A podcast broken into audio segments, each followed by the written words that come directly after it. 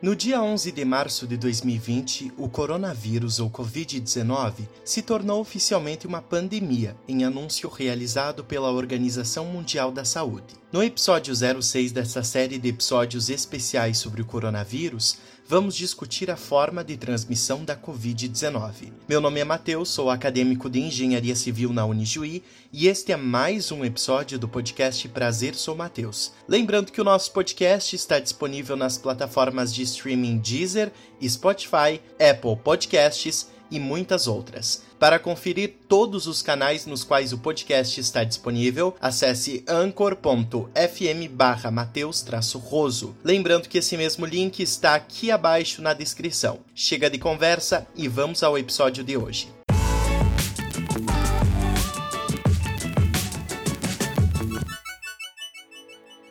Registrado no dia 31 de dezembro de 2019, o coronavírus, conforme a OMS, é o nome dado a uma família de vírus que circula entre animais, como os morcegos e os roedores. Sua estrutura, como o próprio nome diz, lembra uma coroa. A família coronavírus é conhecida desde 1960. A síndrome respiratória aguda grave SARS que emergiu em Hong Kong, na China, em 2002, é um dos exemplos de doenças provenientes de tal família de vírus. Tal enfermidade infectou pessoas de pelo menos 26 países e sua letalidade, do total de casos, se aproximou de 10%. Outro exemplo é a Síndrome Respiratória do Oriente Médio, MERS, que surgiu na Arábia Saudita em 2012 e se espalhou em 2014 pelos Estados Unidos, Coreia do Sul, Catar, Líbano, França, Itália e Reino Unido. Sua letalidade chegou à casa de 30%.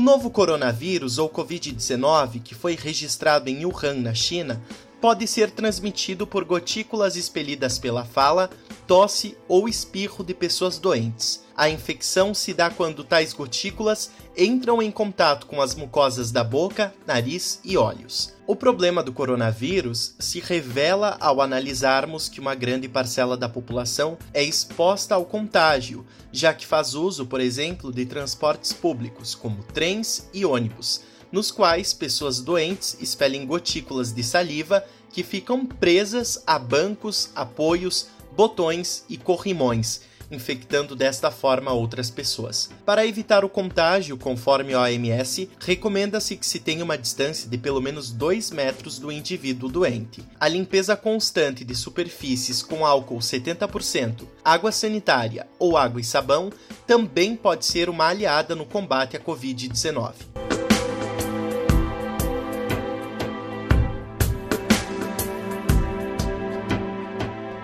Encerramos aqui esse episódio especial sobre as formas de transmissão da Covid-19. No próximo episódio, iremos discutir os impactos do coronavírus na economia global. Lembrando que estamos realizando uma série de episódios sobre a Covid-19 com o objetivo de divulgar ainda mais informações. Só destaco por fim que o nosso podcast está disponível nas plataformas de streaming Deezer, Spotify, Apple Podcasts e muitas outras. Para conferir todos os canais nos quais o podcast está disponível, acesse anchor.fm barra Mateus-Roso.